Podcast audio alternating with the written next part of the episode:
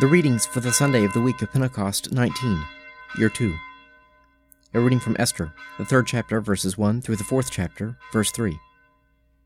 After these things, King Ahasuerus promoted Haman the Agagite, the son of Hammedatha, and advanced him and set his seat above all the princes who were with him. And all the king's servants who were at the king's gate bowed down and did obeisance to Haman. For the king had so commanded concerning him, but Mordecai did not bow down or do obeisance. Then the king's servants, who were at the king's gate, said to Mordecai, Why do you transgress the king's command? And when they spoke to him day after day, and he would not listen to them, they told Haman, in order to see whether Mordecai's words would avail, for he told them that he was a Jew. And when Haman saw that Mordecai did not bow down or do obeisance to him, Haman was filled with fury. But he disdained to lay hands on Mordecai alone, so, as they made known to him the people of Mordecai, Haman sought to destroy all the Jews, the people of Mordecai, throughout the whole kingdom of Ahasuerus. In the first month, which is the month of Nisan, in the twelfth year of King Ahasuerus, they cast pur, that is the lot, before Haman day after day. And they cast it month after month, till the twelfth month, which is the month of Adar. Then Haman said to King Ahasuerus, there is a certain people, scattered abroad and dispersed among the peoples and all the provinces of your kingdom. Their laws are different from those of every other people, and they do not keep the king's laws, so that it is not for the king's profit to tolerate them. If it please the king, let it be decreed that they be destroyed, and I will pay ten thousand talents of silver into the hands of those who have charge of the king's business, that they may put it into the king's treasuries. So the king took a signet ring from his hand and gave it to Haman the Agagite, the son of Hammedatha, the enemy of the Jews. And the king said to Haman, The money is given to you, the people also, to do with them as it seems good to you. Then the king's secretaries were summoned on the thirteenth day of the first month, and an edict, according to all that Haman commanded, was written to the king's satraps, and to the governors over all the provinces, and to the princes of all the peoples, to every province in its own script and every people in its own language. It was written in the name of King Ahasuerus and sealed with the king's ring. Letters were sent by couriers to all the king's provinces to destroy, to slay, and to annihilate all Jews, young and old, women and children, in one day, the thirteenth day of the twelfth month, which is the month of Adar, and to plunder their goods. A copy of the document was to be issued as a decree in every province by proclamation to all the peoples to be ready for that day. The couriers went in haste by order of the king, and the decree was issued in Susa, the capital. And the king and Haman sat down to drink, but the city of Susa was perplexed. When Mordecai learned all that had been done, Mordecai rent his clothes and put on sackcloth and ashes, and went out into the midst of the city, wailing with a loud and bitter cry. He went up to the entrance of the king's gate, for no one might enter the king's gate clothed with sackcloth. And in every province, wherever the king's command and his decree came, there was great mourning among the Jews, with fasting and weeping and lamenting, and most of them lay in sackcloth and ashes. A reading from James, the first chapter, verses 19 to 27. Know this, my beloved brethren let every man be quick to hear, slow to speak, slow to anger, for the anger of man does not work the righteousness of God. Therefore, put away all filthiness and rank growth of wickedness, and receive with meekness the implanted word, which is able to save your souls. But be doers of the word, and not hearers only, deceiving yourselves.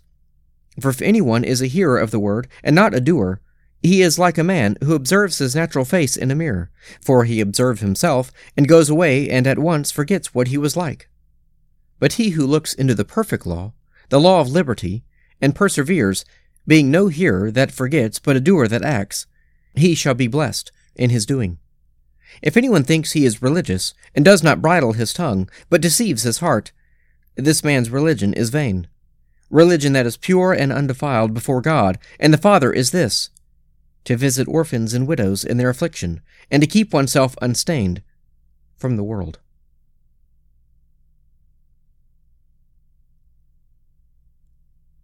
A reading from the Gospel of St. Matthew, the sixth chapter, verses 1 to 6 and 16 to 18.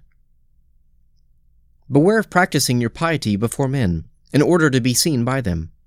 for then you will have no reward from your Father who is in heaven. Thus, when you give alms, sound no trumpet before you, as the hypocrites do in the synagogues and in the streets, that they may be praised by men. Truly I say to you, they have received their reward. But when you give alms, do not let your left hand know what your right hand is doing, so that your alms may be in secret, and your Father who sees in secret will reward you. And when you pray, you must not be like the hypocrites, for they love to stand and pray in the synagogues and at the street corners, that they may be seen by men. Truly, I say to you, they have received their reward. But when you pray, go into your room and shut the door, and pray to your Father who is in secret, and your Father who sees in secret will reward you. And when you fast, do not look dismal, like the hypocrites, for they disfigure their faces, that their fasting may be seen by men. Truly, I say to you, they have received their reward. But when you fast, anoint your head and wash your face, that your fasting may not be seen by men, but by your Father who is in secret and your Father who sees in secret will reward you.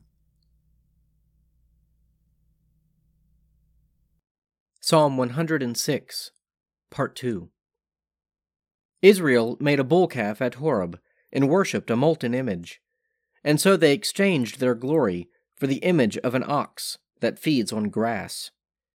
They forgot God their Savior, who had done great things in Egypt, wonderful deeds in the land of Ham and fearful things at the Red Sea. So we would have destroyed them, had not Moses, his chosen, stood before him in the breach, to turn away his wrath from consuming them. They refused the pleasant land, and would not believe his promise.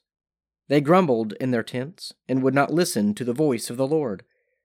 So he lifted his hand against them, to overthrow them in the wilderness, to cast out their seed among the nations, and to scatter them throughout the lands. They joined themselves to Baal Peor, and ate sacrifices offered to the dead. They provoked him to anger with their actions, and a plague broke out among them. Then Phinehas stood up and interceded, and the plague came to an end. This was reckoned to him as righteousness, throughout all generations, forever. Again they provoked his anger at the waters of Meribah, so that he punished Moses because of them. For they so embittered his spirit that he spoke rash words with his lips. They did not destroy the peoples, as the Lord had commanded them. They intermingled with the heathen, and learned their pagan ways, so that they worshipped their idols, which became a snare to them. They sacrificed their sons and their daughters to evil spirits.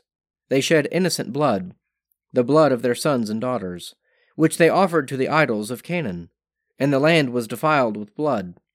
Thus they were polluted by their actions, and went whoring in their evil deeds. Therefore the wrath of the Lord was kindled against his people, and he abhorred his inheritance.